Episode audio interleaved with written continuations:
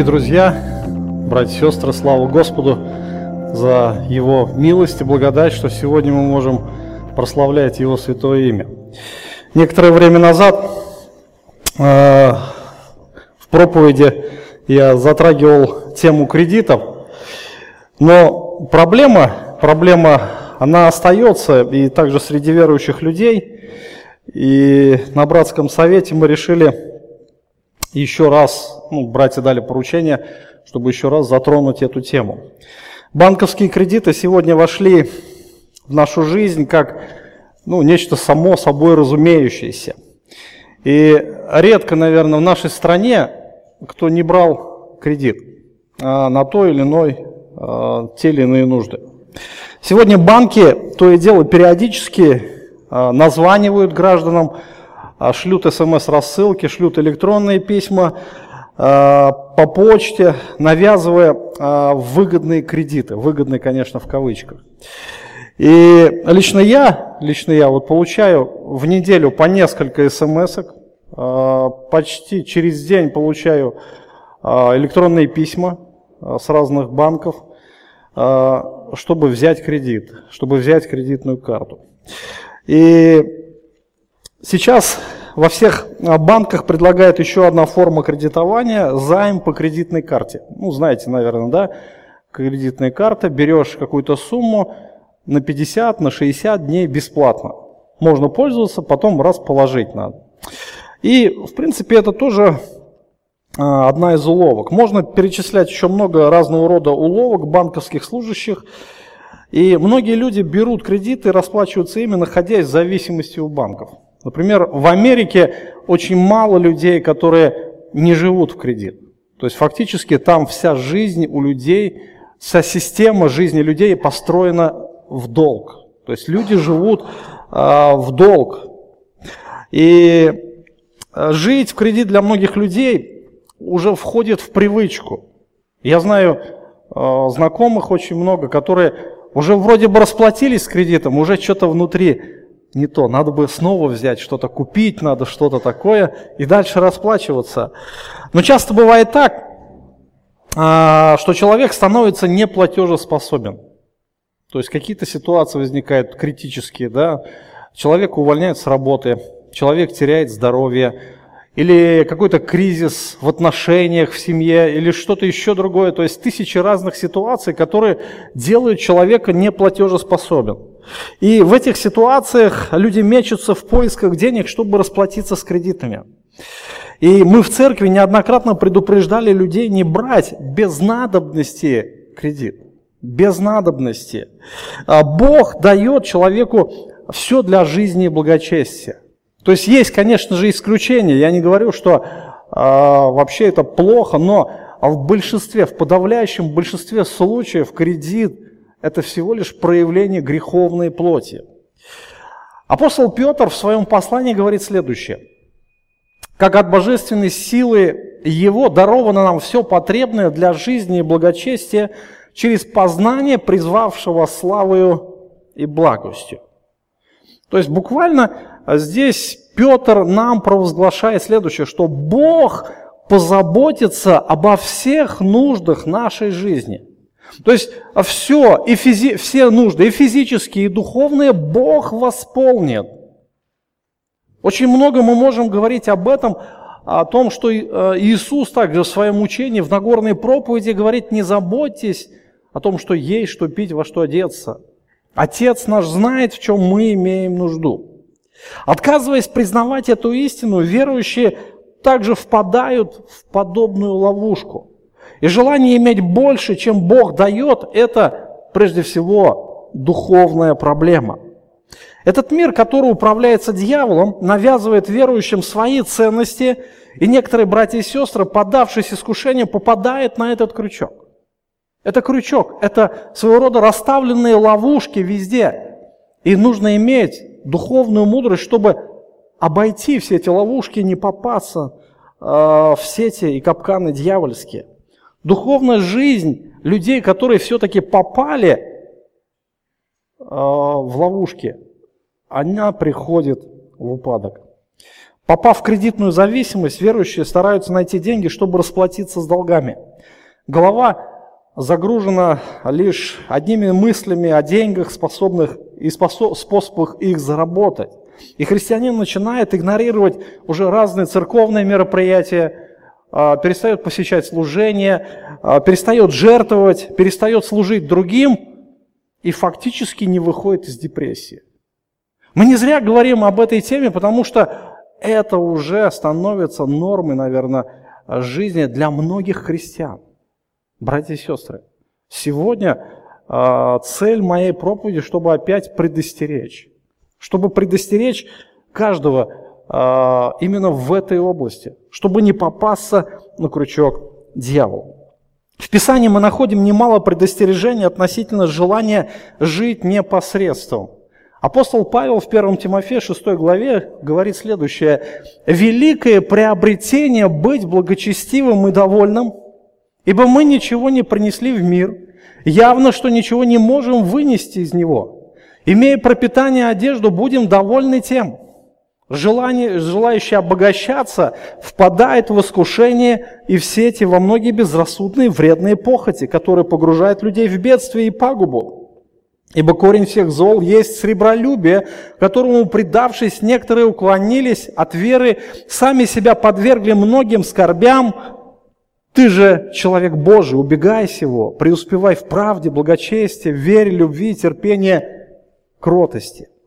Апостол Павел как раз говорит вот об этих всех духовных проблемах верующих еще первого века. Подумайте, это было 2000 лет назад, а проблемы не изменились. Сердце человеческое не изменилось, и э, все то же самое всплывает сегодня. Только формы, может быть, поменялись. Может быть, э, вот эта вот жизнь как-то она в другой форме преподносится. Но, по сути, проблема осталась. И Павел говорит, что великое приобретение быть благочестивым и довольным. Благочестие и довольство – вот истинные добродетели. Вот истинные цели, куда мы должны стремиться, братья и сестры. Ты же человек Божий, говорит, убегай сего. Убегай. Буквально убегай, это значит, приложи все усилия, чтобы тебя не догнал. Кто-то там догоняющий, да? И Павел говорит, что те люди, которые желают обогащаться, они впадают в искушение – то есть фактически они отдают себя во власть этих желаний. Они отдают себя во власть а, тем похотям, которые властвуют сегодня в мире. И многие безрассудные, вредные похоти. Вот что говорит Павел. То есть человек сознательно себя, себя ведет этим путем. И дальше результат. Вот все это, искушение и похоти погружает людей в бедствие и пагубу. Братья и сестры, погружает людей в бедствие и пагубу. Мы верующие. Если мы действительно поддаемся на все эти мирские уловки, то мы себя сознательно подвергаем опасности попасть в это бедствие и пагубу. То есть жить буквально в такой, знаете, в депрессии, в таком жутком состоянии. Корень всех зол есть сребролюбие. И Павел говорит, уже говорит, есть практика такая, что, а, к которому предавшись некоторые, уклонились от веры и сами себя подвергли многих скорбя, многим скорбям. То есть желание жить непосредством, ж, э, искушение обогатиться, именно игнорирование, игнорирование того, что Бог о нас позаботится, о всех наших нуждах, может быть, не так много и даст, но игнорирование этих истин – игнорируя эти истины, человек подвергает себя многим скорбям. Многим скорбям. Довольное сердце. Вот выход из различного рода искушений. И когда мы смотрим на этот мир, то сердце наше очень часто подвергается зависти, да? что другие живут лучше – Другие живут лучше. И э, зависть это тоже одно из, один из таки, одна из таких причин, которая побуждает человека взять кредит. То есть человек думает о себе, христианин думает о себе, что он более достоин лучшего. И Бог не позаботился, поэтому кредит – это выход. Вы знаете, я даже слышал некоторые братья и сестры тоже дают советы. советы, а ты возьми кредит. Это выход, это Божья воля, чтобы решить твою проблему. Господь э, побуждает нас совершенно к другому. Э, недовольство. Вот главная причина, которая человека побуждает идти в банк и брать деньги в долг. Необоснованный э, кредит, да, недовольство – это грех перед Богом. Недовольство – это проявление неверия Богу, а также недовольство – это дверь, ведущая к многим искушениям. Один праведник, э, Симпсон, писал следующее, что многие миллионеры, заглушившие свою душу золотой мишурой, умерли от меланхолии. И сегодня э, мне хотелось бы затронуть как раз э, тему вот этого нашего сердца, да, откуда исходит ну, вот это желание, ну, например, взять кредит. Кредит это, знаете, это всего лишь какая-то узкая, узкая грань проявления греховности человеческого сердца. И это причина, наверное, недовольного сердца. В древние времена Бог также говорил об этих вещах. В Ветхом Завете очень много дает наставления по поводу брать деньги в долг. И сейчас эта проблема осталась также.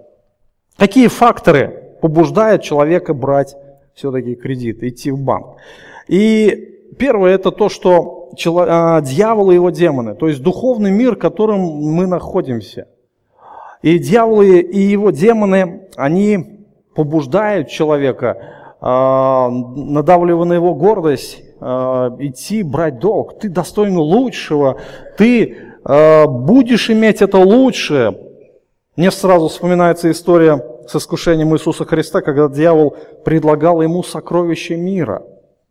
Единственное условие, нужно было только поклониться ему, да, и я говорю, все это дам тебе.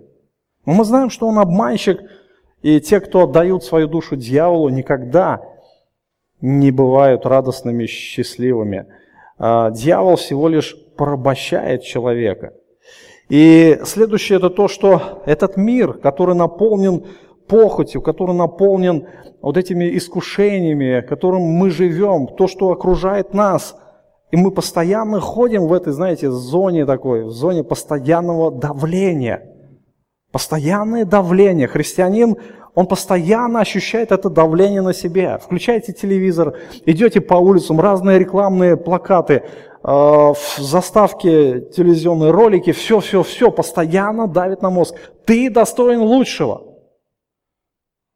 Иоанн говорил, не любите мира.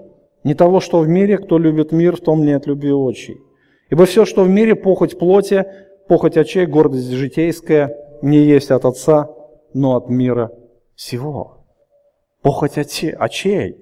Смотрите, как это все красиво, как это все прекрасно. Похоть плоти. Тебе это нужно. Ты должен это иметь, и город житейская, ты достоин этого. Ты достоин лучшего, чем ты имеешь сейчас. Иисус особо обращал людей на проблему человеческого сердца, которая является источником греха и источником недовольства. Недовольство а, это то, что бывает в человеке, да, то, что побуждает его а, жить непосредством. От Марка 7 главе 21 стихе Иисус говорит, «Изнутрь из сердца человеческого исходят злые помыслы, прелюбодеяние, любодеяние, убийство, кражи, лихаимство,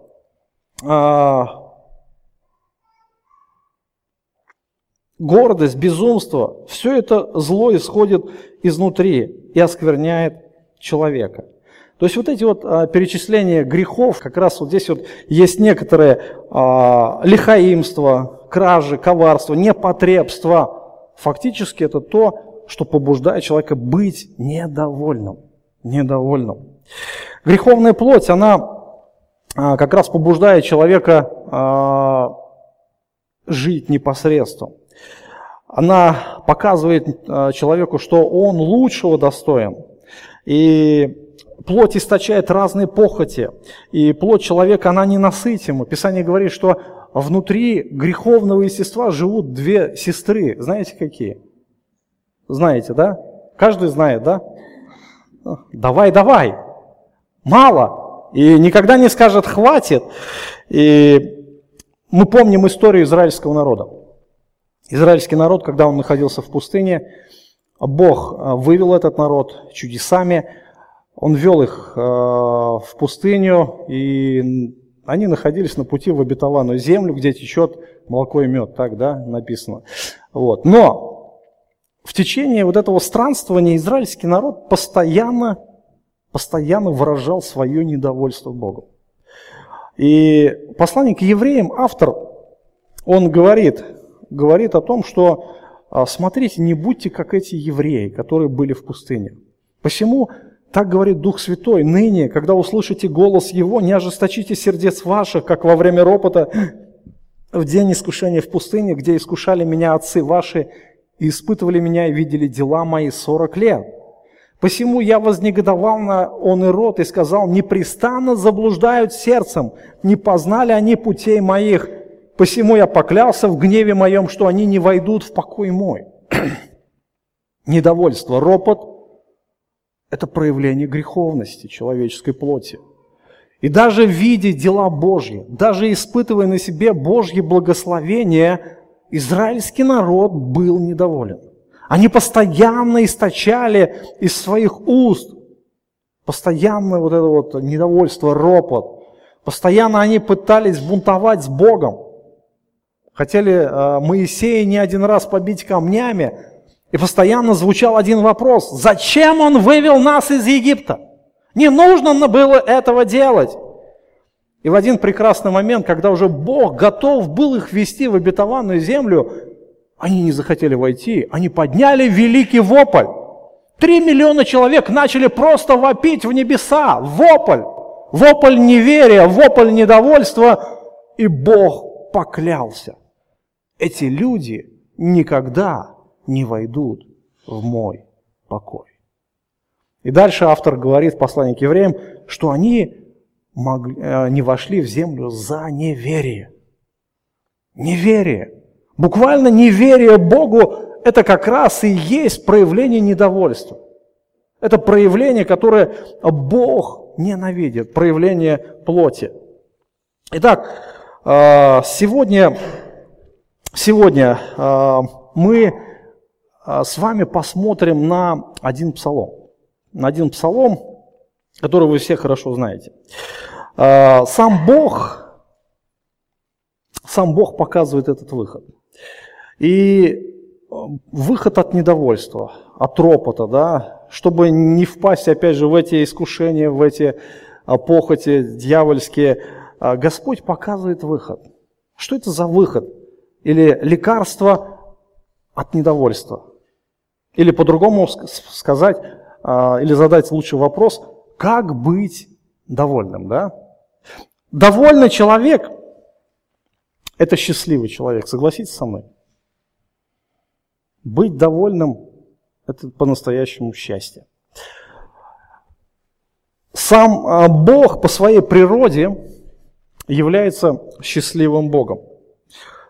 А, Бог так и назван, блаженный Бог. Несколько раз в Писании он употребляется, что он а, пребывает в абсолютном счастье. А, его счастье вечно, его счастье безразмерно. Бог абсолютно доволен, доволен собой. Он доволен своими делами, и он наслаждается, наслаждается тем, что он делает. Он наслаждается внутри Троицы, и эта вечная гармония существовала внутри Троицы. Бог сотворил человека по своему образу и подобию. Мы все это прекрасно знаем. Но что в себя а, несет образ и подобие Божье? То есть это способность быть также счастливыми. Стремление быть счастливыми. И каждый из нас, каждый из нас хочет быть счастливым. Так ведь, да? Когда я вас а, спрашиваю людей, хотите вы быть счастливыми? Кто поднимет руку «нет»? Ни одной руки нет. Почему? А потому что все хотят быть счастливыми. А что такое счастье? Мы уже говорили на эту тему довольно много, да? Счастье – это внутренняя удовлетворенность. Когда я действительно удовлетворен, когда внутри меня все хорошо, я насыщен, не только физически, да, но и духовно, морально я насыщен. Но источники существования, а, так сказать, нашего удовольствия или стремления к тому, чтобы быть довольными, они бывают разные. Вы помните, в Едемском саду Бог посадил два дерева. Дерево жизни и дерево познания добра и зла. Помните, да? Что это за деревья? Мы не знаем. Кто-то говорит, что яблоки, но Писание ничего не говорит об этом. Эти дерева, они символичны. Именно дерево жизни обозначает именно жизнь в Боге. То есть Бог является источником наслаждения и источником счастья человека. Мы так устроены. И Бог, Он абсолютно счастлив, и Он, только Он может восполнить все, абсолютно все нужды человека – но есть другое дерево, дерево познания добра и зла. И это дерево, оно стоит отдельно. От него нельзя было вкушать. И когда человек вкусил, написано смертью, он умер. Буквально это то дерево, то дерево, которое действительно э, вкусил человек, и он теперь старается получить наслаждение или быть счастливым от делания добра или отделание зла. Некоторые люди находят смысл жизни в грехе, ну, то есть радость и счастье. Когда верующих спрашивают, что тебе, грешить нельзя, что ли? Что, пить нельзя, курить нельзя, там, блудить нельзя, это нельзя, то нельзя. А тогда жить зачем, говорит? Вы знаете, такие вопросы задают. И они видят смысл в грехе. Они наслаждаются грехом, пьют полную чашу греха и видят в этом смысл. Кто-то против, а, ведет противоположный образ жизни, высокоморальный, религиозный. Вы помните апостола Павла? Он не был, он не был наркоманом, он не был пьяницей, блудником, он был, ну как, если образно выразиться так, чемпионом по праведности. Никто не мог превзойти его по человеческой праведности, и он питался этой праведностью. Фарисеи тоже были идеалом человеческой праведности. Это все то, что объединяет вкушение вкушающих от дерева добра. То есть люди пытаются делать добро, но помните, что у дерева познания и добра, и зла корень один. Это не насыщает человека. Дерево познания добра и зла не делает человека счастливым, только Бог. Только Он может сделать нас по-настоящему довольными, счастливыми и радостными. И исходя из всего вышесказанного, а, можно сделать следующий вывод, что Бог сотворил нас для того, чтобы мы наслаждались Его личностью и отношением с Ним. Это главное. То есть, если мы не наслаждаемся Богом, то невозможно а, будет а, достичь святости – Невозможно будет э, любить Его, невозможно быть э, посвященным Его, не наслаждаясь этой личностью, друзья. И если человек не наслаждается от дерева жизни, он будет наслаждаться от других суррогатов, которые не насыщают. И у каждого человека, у каждого грешника есть свой, так сказать, суррогатный наполнитель, я это так называю. Тот, который наслаждает. То, к чему стремится человек – и когда возникают проблемы с Богом, то куда в первую очередь бежит человек? К старым грехам. Согласитесь, да? В том, в чем он находит наслаждение. Иногда люди лицемерят перед Богом, а, совершая грех, говорят, Господи, прости, я не хотел. Зачем обманываешь? Хотел. Ты любишь этот грех, ты жаждешь этот грех, и ты наслаждаешься в этом грехе. Своими силами его победить бесполезно нужно найти замену. Бог является этой заменой. Христос как раз и сделал нас, привязал нас к источнику жизни, и Он является нашим наслаждением. Мы с вами обратим внимание на один, я еще раз хочу повторить, общеизвестный псалом, 72-й псалом, знаете его, да, читали, изучали. псалом Асафа. Еще этот псалом называют синдромом Асафа. И этот псалом описывает внутренность человека, который мучился от того, что он находился в тисках своей религии. Он не наслаждался Богом. И с другой стороны, мир влек его, но не хотел наслаждаться миром, и он попал в жуткую депрессию, потому что душа его была абсолютно пуста. Он был абсолютно несчастным в какое-то время человеком, и он нашел выход. Он получил истинную радость, он получил истинное наслаждение, наслаждение для своей души.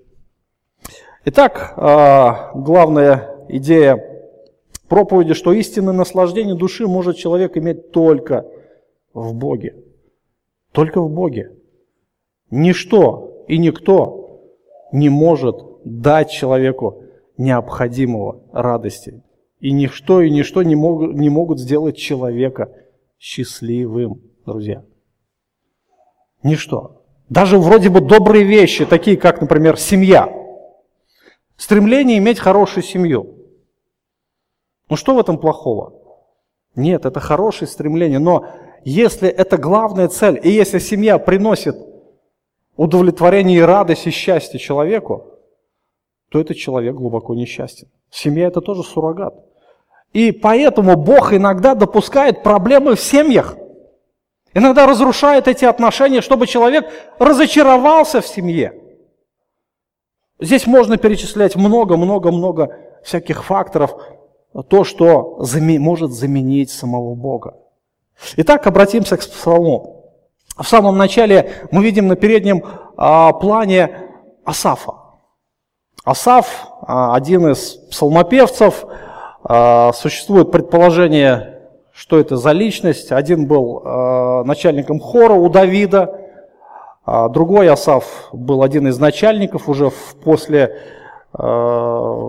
вавилонского пленения.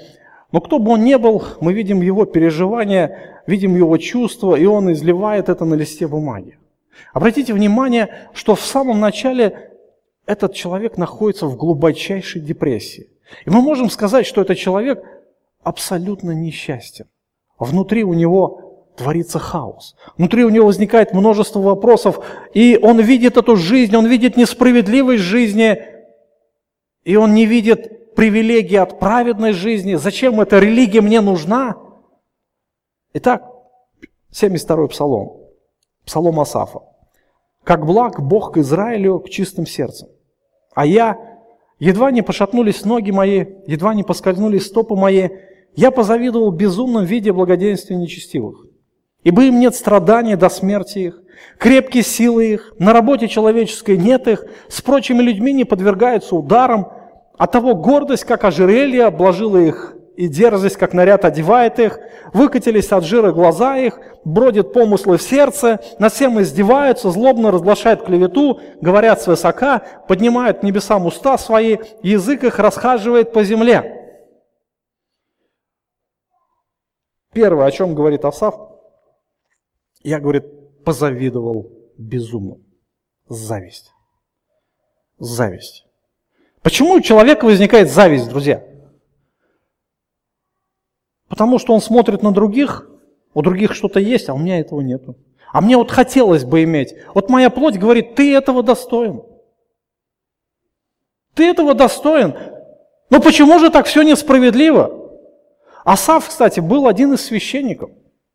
Именно священников, который вошел во святилище. Именно который имел право входить во святилище. И Асав, он а, будучи священником, был обделен от многих, так сказать, ну, по современным меркам, радости жизни. Да? Ему много чего было нельзя. И удивительно, что а, вот это состояние, когда он не наслаждался Богом, он видит, а, что все вокруг плохо. У него нету, вот главная причина зависти, это то, что у человека нету того, чтобы внутри его радовало. Нету того, чтобы наслаждало его, понимаете, да? И вот у Асафа внутри пустота. Ему хочется вот чего-то такого, насытить свою душу, а ничего не наслаждает. Он смотрит, в первую очередь, куда он смотрит? Он смотрит на окружающий мир. То есть он смотрит на окружающих людей. Что он там видит?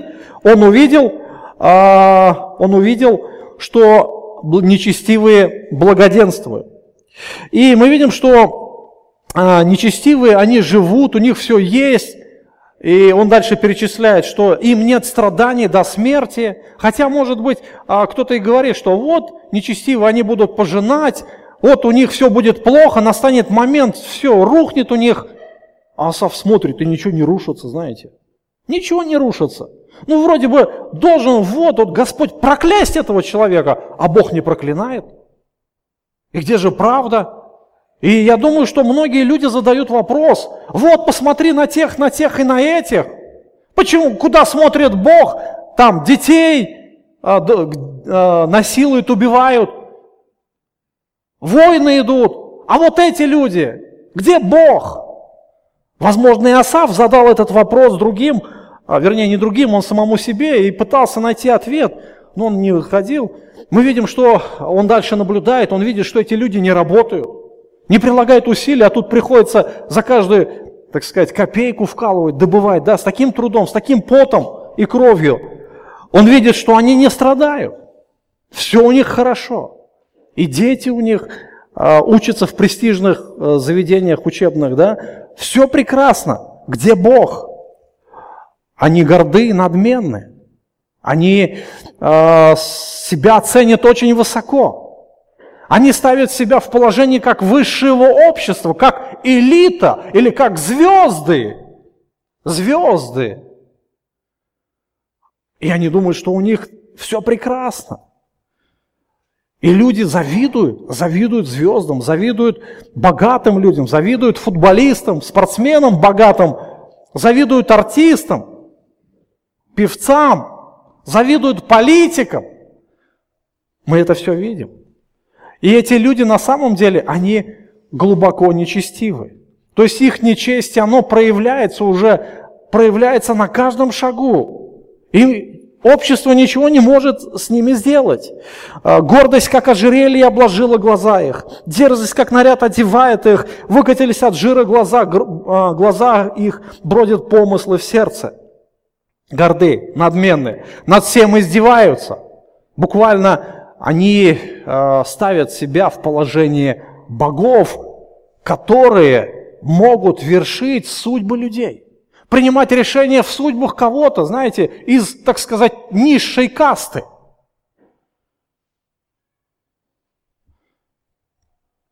Эти люди не имеют ни в чем недостатка. И более того, они поднимают свои персты в небеса, над всем издеваются, язык их расхаживают по земле. Они богохульствуют. Буквально несут хулу на Бога. И можно, конечно же, задать вопрос, а где же Бог? Он же это все слышит, он же все это видит. А где же справедливость Божья? И как будто Божьей справедливости нет. И вы знаете, когда Бог молчит, конечно же, у многих, у многих слабеет вера. Когда Бог молчит, многие начинают завидовать, и зависть вводит человека состояние депрессии. Нельзя включить телевизор, знаете, для некоторых людей. Как только включают новости, начинается идти хула на правительство, они воры, бандиты, а, начинают идти хула на олигархов, на олигархов, на спортсменов, на артистов и так далее. Есть категория людей. Поэтому Асав, Асав жил, можно сказать, 3000 лет назад. И он переживал те же самые проблемы, что и сегодня переживают люди. Но зависть к нечестивым людям – это еще не все.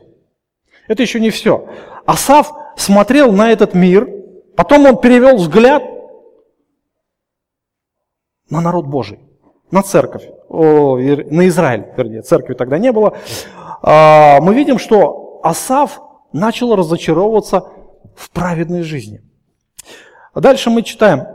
«Потому туда же обращается народ его, и пьют воду полную чашу, и говорят, как узнает Бог, если ведение у Всевышнего». И вот эти нечестивые благоденствуют в этом веке, умножают богатство, И я сказал, так не напрасно ли я очищал сердце мое, омывал в невинности руки мои, подвергал себя ранам всякий день, обличением всякое утро. Но если бы я сказал, буду рассуждать так, то я виновен был бы перед родом сынов твоих. И думал я, как бы уразуметь это, но это трудно было в моих глазах. Обратите внимание на то, что Асав смотрит на, на, на народ Божий. И он видит, что народ Божий живет, многие, вернее, не все, но многие обращаются на те же нечестивые пути. Многие являются преткновением для окружающих. Они, написано, пьют воду полную чашу. Народ Божий, народ Божий, он не видит в Боге смысла, в служении Ему не видит смысла и радости. И более того, когда они грешат, они говорят, Бог все равно не видит, Бог все равно не отвечает. Бог и не наказывает, а может быть и Бога нет. Вы понимаете, что а, все эти проблемы, они есть, они были и они будут. И вот подобное состояние, оно не приносит радости, друзья. На самом деле. Дальше мы видим, что Асаф, он а, буквально попадает под эту волну искушений. На него буквально идет нападок, нападок а, снаружи, нападок также и изнутри, он видит, как народ Божий на самом деле пренебрегает Богом. Как народ Божий оставил служение. Как народ Божий впадает в глубокое беззаконие. И он, как священник, он глубоко это переживал. Но он ничего не мог сделать. И более того, дальше Асав переводит взгляд с народа Божьего на себя. На себя переводит. И он пытается разобраться в себе, но он видит, что, в принципе, эта задача неразрешимая. И Асафа идет давление уже изнутри, начинает искушение изнутри. Так не напрасно ли я очищал свое э, сердце и омывал в невинности руки мои, подвергал себя ранами всякий день, обличанием всякое утро? Вы понимаете, вот, вот она. Это знакомо, нет, друзья? Знакомо? Состояние, да? Состояние разочарования. То есть человек начинает переживать разочарование в праведной жизни. Иногда неверующие задают вопрос, а что тебе дает вера в Бога вообще? По сути своей, если на самом деле христианин не имеет отношения с личностью Бога, не получает наслаждения от отношения с этой личностью, то я вам скажу, он самый несчастный человек, живущий на земле. И апостол Павел говорил, что мы, а, люди, которые надеются на Христа только в этой жизни, они самые несчастные. То есть буквально человек ограждает себя от всех прелестей греховных, он не радуется греху, но он также не радуется Богу. Он внутри переживает глубокую депрессию. Это самый несчастный человек. И Асав осознавал вот это вот состояние безвыходности. И он говорит, что я понимаю внутри, понимаю, что э, если я встану на позицию многих братьев и сестер, верующих, да, и если я буду исповедовать ту позицию, что нету, э, как сказать, радости в праведной жизни, тогда я буду виновен перед родом сынов твоих. Я, говорит, это все понимаю, но я не вижу, как вот, где бы выход найти. Потому что на самом деле фактически у меня нет никакой радости от того, что я священник. От того, что я учу народ Божьему Слову, от того, что я являюсь верующим. И фактически Асав понимал абсолютную безысходность своего положения. Он говорит, я думал, как бы все это разуметь, как бы это все понять, как бы найти выход, но это было трудно в моих глазах. Я бы сказал, невозможно. Невозможно. Невозможно объяснить веру в Бога. Невозможно объяснить ту радость в Боге и отношения с Богом, последствия. И как бы человек не пытался найти решение, решение проблем в этом мире, в народе Божьем или в самом себе, он не найдет этого решения. Что нужно было сделать Асафу? Асафу нужно было просто перевести свой взгляд от этого всего земного всего лишь на небеса. И мы видим, что э, все то, что описывает Асав э, до 16 стиха этого псалме, описывает состояние неудовлетворенности. Неудовлетворенности. Состояние недовольства, где нет радости, где нет жизни, где нет счастья, где ничего нет, где одна пустота. И, конечно же, не имея чем заполнить свою, свой внутренний духовный мир, человек очень часто обращается на пути греховного наслаждения. Мы так устроены. Мы призваны к счастливой жизни, но способы достижения счастья, они совершенно разные, друзья. Часто люди пытаются, а, возвращаются именно к старым греховным привычкам своим. Почему? А потому что нет другого заменителя, лучшего и совершенного. Но мы видим выход. Мы видим выход, и настал такой переломный момент в жизни Асафа, когда он вошел во святилище. Он вошел а, в общение с Богом. Он обратил свои глаза на Бога, и он вошел в общение со своим Спасителем, и вы знаете, все поменялось. Все поменялось. Господь наполнил его. Он получил такое наслаждение в общении со своим Создателем, что он буквально выбежал оттуда. Выбежал, наверное, с таким ликованием, с такой радостью. Окружающие могли посмотреть на него и сказать, что-то с ним произошло. Он, наверное, ненормальный, или у него крыша поехала. Да нет он получил источник наслаждения.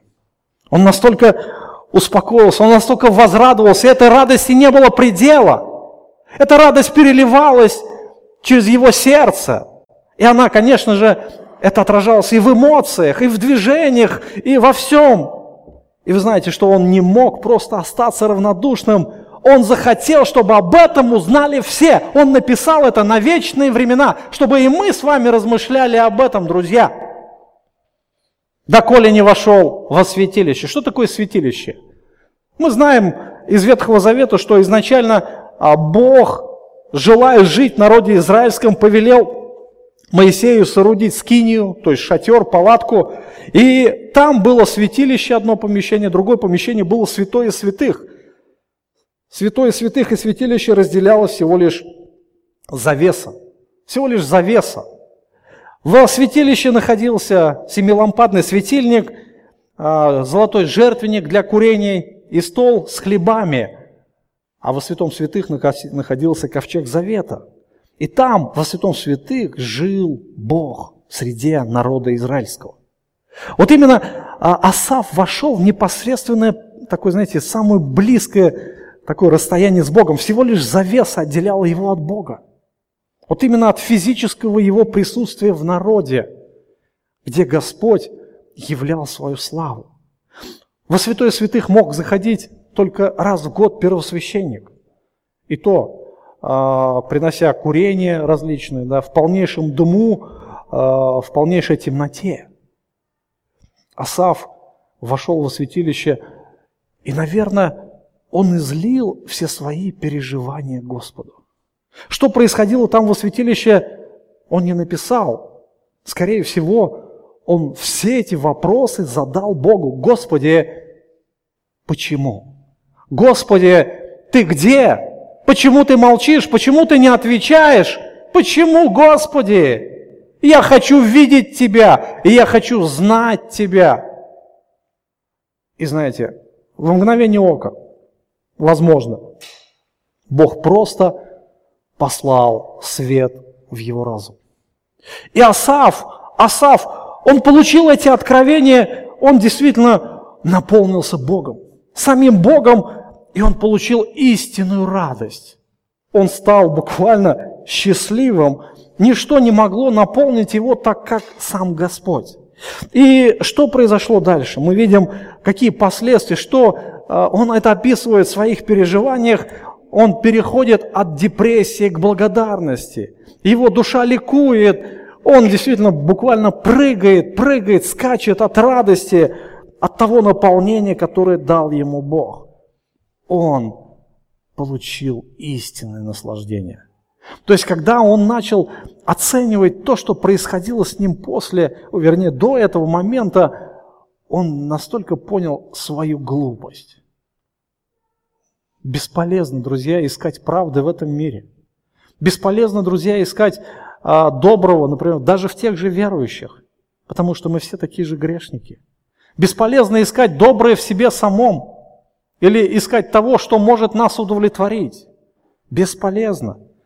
Если мы что-то и найдем, то это нас глубоко разочарует. Это приведет нас а, к несчастному состоянию, знаете, к депрессии.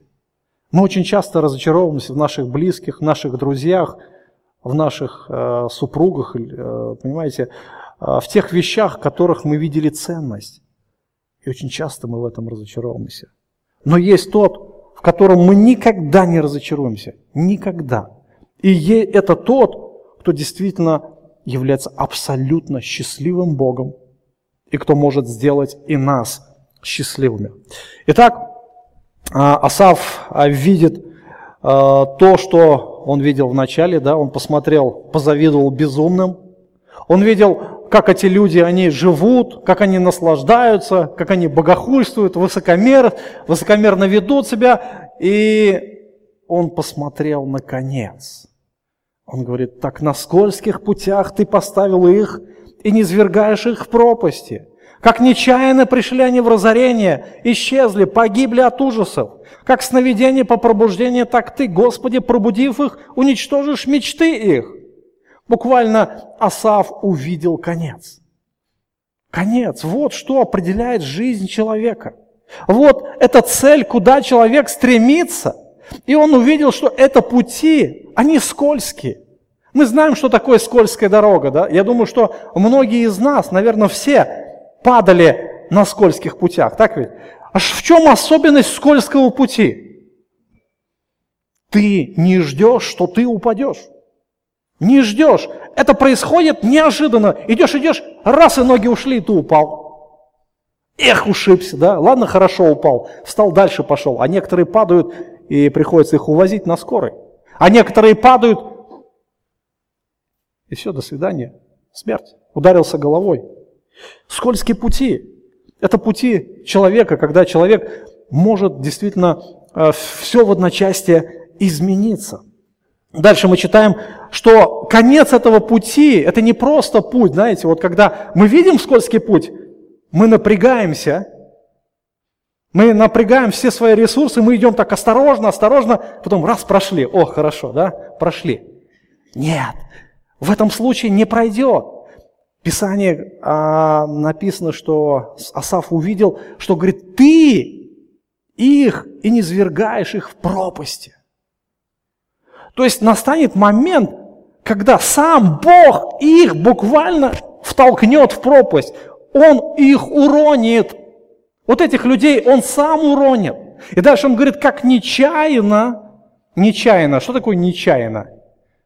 Случайно. Вот вдруг раз, вот, ну, не, вот так раз и произошло, да? Раз нечаянно произошло, раз нечаянно ударился, нечаянно там руку сломал, да, там, или еще. Вот то же самое нечаянно. Но здесь у верующих такого слова вообще не бывает. Почему? А потому что Бог все контролирует, и Бог все делает. Вот как бы нечаянно, вот Бог так сделает, и вот эти люди приходят в разорение, исчезают и погибают от ужасов. Конец страшный. Как сновидение по пробуждении, так ты, Господи, пробудив их, уничтожишь мечты их. Асаф использует интересную иллюстрацию. Сновидение. Иногда бывает под тяжестью проблем каких-то, да, переживаний, человек находит успокоение во сне. Он засыпает, и во сне так хорошо. Проблемы все решены, все так прекрасно, райский уголок – вот жить бы и жить, да? Что происходит? Проснулся. Первая мысль какая? Эх, еще бы, да, поспать бы. Ах, так хорошо было, так все прекрасно. Еще бы поспать. А нет, не дано. И ты понимаешь, что ты оказываешься в реальности. Ты оказываешься в тех же проблемах, ты оказываешься, оказываешься в тех же переживаниях. И посмотрите, Асав говорит, придет момент, когда настанет реальность. Когда произойдет это пробуждение, и человек окажется перед престолом божественного правосудия. Когда человек будет брошен в озеро огненное, вот она реальность. А сейчас что? А сейчас это сон. Придет пробуждение, друзья. Придет. И на самом деле лучше не просыпаться. Или как вот, лучше не умирать, да? Поэтому Асав понимает, насколько он был безумен. Он хотел оказаться на, этих, на месте этих нечестивых, жить в благоденствии, но он понимает, насколько это безумные пути, насколько это вообще глупо обращать внимание на этих людей. Есть такой проповедник Алекс Монтоя, может быть, его слышали, очень горячий мексиканец. И он говорил, один богатый человек хвалился передо мной. Посмотри, какой дом я живу, посмотри, все, у меня здесь есть бассейн, сколько этажей, как дворец. Я посмотрел на него и говорю, эх, нашел чем хвалиться. Крысы лучше живут. Посмотри на свою семью, посмотри на своих детей, посмотри на свою жизнь, на твою душу, как ты живешь. И ты нашел этим чем хвалиться, что ли? Крысы лучше живут, говорит, посмотри на них и учись у них. На самом деле, это то, а, что Асав понял. Асав понял, насколько он был безумен.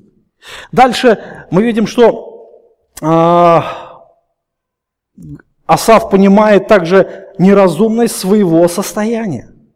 Он э, оценивает сам себя. То есть во свете божественного откровения он оценил жизнь нечестивых людей, он оценивает сам себя. И он говорит, когда кипело сердце мое, терзалась внутренность моя, тогда я был как невежда и не разумел, как скот был я пред тобою. То есть вот эта депрессия, вот это состояние, когда изнутри все разрывалось на части, от чего это было? Он говорит, я был невежда. Я не понимал, я не знал. И он говорит, я был пред тобою, как скотина. Ну, реально, скотина, скот, да? А для чего скот существует? Ну, как он живет? Ему нужно только поесть и ему хорошо. Когда нет еды, ему плохо. Начинает кричать, визжать и искать еды. Да? А, у меня есть кошка. Кто ко мне в гости приезжает, знает. Она весь мозг вынесет. Вот, кушать ей дай. Кушать, кушать, кушать, кушать. Все. Даже если ей дашь много еды, она все равно будет просить кушать, кушать, ненасытная, знаете. Вот. А, как скотина. Вот так же человек может а, уподобиться, как скоту. Когда плохо в жизни, чуть-чуть какие-то трудности, а, все плохо. Как скот начинаешь кричать, искать, знаете, все плохо, и человек находится в состоянии депрессии. Асав оценил свое сердце, говорит, Господи, прости, как скотина реально, как скотина я перед тобою. Дальше мы видим, что Асав понимает, осознает свое положение перед Богом. То есть, насколько прекрасно жить в этих отношениях, друзья – но я всегда с тобою. Ты держишь меня за правую руку. Ты руководишь меня советом твоим, а потом примешь меня в славу. Удивительно, что Господь, Господь э, дает великое благо человеку. Он есть э, тот источник жизни для нашей души. Э, Асав понимает, что э, Господь руководит э, им, он говорит, ты всегда со мною. То есть ты находишься в постоянном присутствии. То есть в любой момент я могу иметь это, соприкосновение с источником жизни. Более того, друзья, более того, сегодня брат Виктор уже говорил об этом, что э, Бог не только с нами. В Ветхом Завете Бог всегда говорил, не бойся, я с тобою, я буду с тобой, я буду тебя защищать, Здесь Асав говорит, ты всегда, а, я всегда с тобою. Иисус говорит, я буду уже в вас. Понимаете разницу, да? Быть рядом и быть внутри. Это большая разница. У нас больше привилегий у верующих христиан, чем у того же Асафа. Бог, сам Господь Иисус Христос живет теперь в нас Духом Святым. И это великая привилегия. Счастливый Бог живет в нас. Подумайте об этом. Ты держишь меня за правую руку. Ты держишь меня за правую руку. То есть Господь держит нас а, с собой рядом. А, Господь не отпускает нас. В минуту опасности Он всегда держит нас, друзья. Его, а, Иисус говорит, из моей руки уже никто не похитит. Из руки моего Отца уже никто не похитит. Живущий под кровом Всевышнего, под сенью всемогущего покоится. 90-й псалом, знаете, да, живые помощи. Живущий под кровом Всевышнего. Всевышнего. То есть выше его уже нету. И если я живу под его кровом, кто может мне угрожать? Под сенью все могущего. То есть все может Бог. Его никто не может победить. Он царь, он Господь, он повелитель. И я покоюсь в его руках. Апостол Павел говорит, кто может нас отлучить от любви Божьей? Во Христе Иисусе. Если Бог за нас, кто против нас, друзья? Его защита, постоянная защита. Господь дальше говорит, ты руководишь меня советом твоим. Руководство жизни. Бог никогда не ошибается. Мы можем полагаться на Него всецело. И Он по природе, Он сам счастливый Бог, и Он хочет, чтобы мы были счастливы. Идя Его путем, полагаясь на Его а, мудрость, мы придем к этому источнику. Господь руководит нас. У Него совершенная мудрость, у Него совершенная истина. И дальше Он говорит, ты примешь меня потом в славу. Ты примешь меня в славу. Настанет день, когда мы увидим Христа. Это будет кульминация всей нашей жизни, в отличие от тех безумных людей, когда они как по пробуждению в сновидении, да, вот их мечты уничтожатся, у нас другая судьба, у нас другое будущее, у нас другая вечность, друзья. Мы увидим Господа. Это будет великий день, великое торжество нашей души, и мы будем восхищаться. Реально, мы физически будем восхищаться с нашим Спасителем. Мы физически будем постоянно ощущать эту глубину благословения Христовых. Мы физически будем видеть Его. Наслаждение тогда не будет предела, понимаете? Постоянно вот это вот состояние радости, постоянное восхищение. Жизнь настанет великая. И Асав говорит, ты примешь меня в славу. Это то, что вдохновляет, наверное, это то, что заставляет, наверное, смотреть а, прямым, прямым взглядом на жизнь, открытым лицом идти вперед, не смущаясь врага, несмотря на все искушения, у нас есть источник наслаждения. А, Асав осознает истинные ценности жизни. Он говорит, кто мне на небе? С тобой ничего не хочу на земле. Изнемогает плоть моя, сердце мое, Бог твердыня сердца моего и часть моя вовек.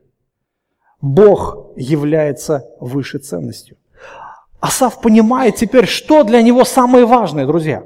Кто для него является наслаждением, источником его радости, источником его счастья. Он говорит, кто мне на небе, друзья? Что там на небе может быть более привлекательнее тебя? Если если ты там, то ничего не надо. И на земле. Если ты есть, если ты со мной, если ты постоянно присутствуешь а, в моей жизни, если я могу постоянно насыщаться тобою, твоей личностью, отношения с тобою, тогда кто мне нужен? Все остальное придет в гармонию. Только в Боге мы можем жить счастливо. Только в Боге мы, наша семья будет счастливая. Только в Боге мы будем получать истинную радость. И наша работа, и наше отношение и с верующими, все будет в гармонии. Только в Боге мы можем любить по-настоящему окружающих людей. Только в Боге мы можем любить по-настоящему верующих. Только в Боге мы можем любить этот погибающий мир. Если нет этого источника счастья, наслаждения и любви, то тогда наше сердце, оно будет пустым. Асав понимает, что когда будут ситуации, подобные, как он впадал до этого, то он знает теперь, куда ему идти. Изнемогает плоть моя и сердце мое. Вот когда внутри пустота, что нам делать, друзья? Куда нам идти? Асав говорит, Бог твердыня сердца моего и часть моя вовек. Бог есть истинная ценность. Бог – это источник нашего наслаждения. И дальше он говорит о своей привилегии. Какая великая привилегия быть частью Божьей семьи. Какая великая привилегия быть детем Бога. Какая великая привилегия иметь источник наслаждения жизни самого Господа. Он говорит, вот удаляющие от себя, себя от тебя гибнут. А, ты истребляешь всякого отступающего от тебя, а мне благо приближаться к Богу. На Господа возложил а, я упование мое, чтобы возвещать все дела твои. Он понимает огромную разницу. Он видит а, людей нечестивых. И, конечно же, от состояния зависти он, наверное, переходит к состоянию жалости. Этих людей реально жалко. И что делать? Он говорит, теперь Бог мое упование, теперь Бог мое наслаждение, теперь а, Господь является моей жизнью. И если это реально так, друзья, уже невозможно будет молчать. Асаф выбежал со святилища. Он выбежал в великом ликовании, и он захотел всем об этом рассказать. И если сердце пусто, то и никакого благовестия не будет. Когда Иисус созвал церковь свою, после своего воскресения на горе э, в Галилее, Он сказал, идите по всему миру и научите все народы. Идите по всему миру. Но если у верующих нет наполнения Христом, то великое поручение Христа, оно никогда не будет выполнено. Никогда. Поэтому, братья и сестры, пусть Господь благословит нас, благословит нас понять то, что Бог является источником нашего наслаждения, источником нашего удовлетворения, и Он является нашим счастьем. Я думаю, что мы видели решение проблемы. С чего мы начали? Мы начали с чего? С кредитов, да? Что такое кредиты? Кредит – это проявление недовольного сердца. Проявление недовольного сердца – это, это духовная проблема. Конечно, есть исключения. Я не говорю, что все кредиты плохие. Есть иногда необходимость брать. Но когда есть э, без надобности, когда сердце влечет человека, ну, например, у меня есть телефон, а он меня не удовлетворяет, надо покруче взять, поновее, модель новая вышла. А денег нету, а что делать? Кредит взять. Что это? Понятно, да? Вот. Но я думаю, что все-таки, когда а, человек счастлив в Боге, он будет правильно давать оценку. Правильно будет давать оценку, во-первых, а, своему состоянию. Он будет правильно давать оценку своим нуждам что есть нужда, что не нужда, что есть похоть. Да? То есть очень хорошо будет видеть эту грань. Он будет давать оценку окружающему миру. Он будет давать оценку всем искушениям. То есть он легко будет им противостоять, когда есть истинный источник наслаждения. Зачем ему нужно питаться суррогатами? Если у вас прекрасный стол накрытый, да, такой свадебный, праздничный, вам есть нужна, нужда идти на помойку кушать? Когда на помойку человек идет? Когда ничего нету, он голоден. Вот так и в жизни духовной. Когда человек внутри пуст, он голоден, он пойдет питаться суррогатами от дерева познания добра и зла. Сегодня мы э, вспоминаем вспоминаем те события, которые произошли 2000 лет назад, когда Иисус висел на кресте. Он взял наше проклятие. Он взял наше осуждение, чтобы мы приобщились к источнику. Приобщились к источнику жизни. И он говорит, вспоминайте. Вспоминайте, что я сделал для вас.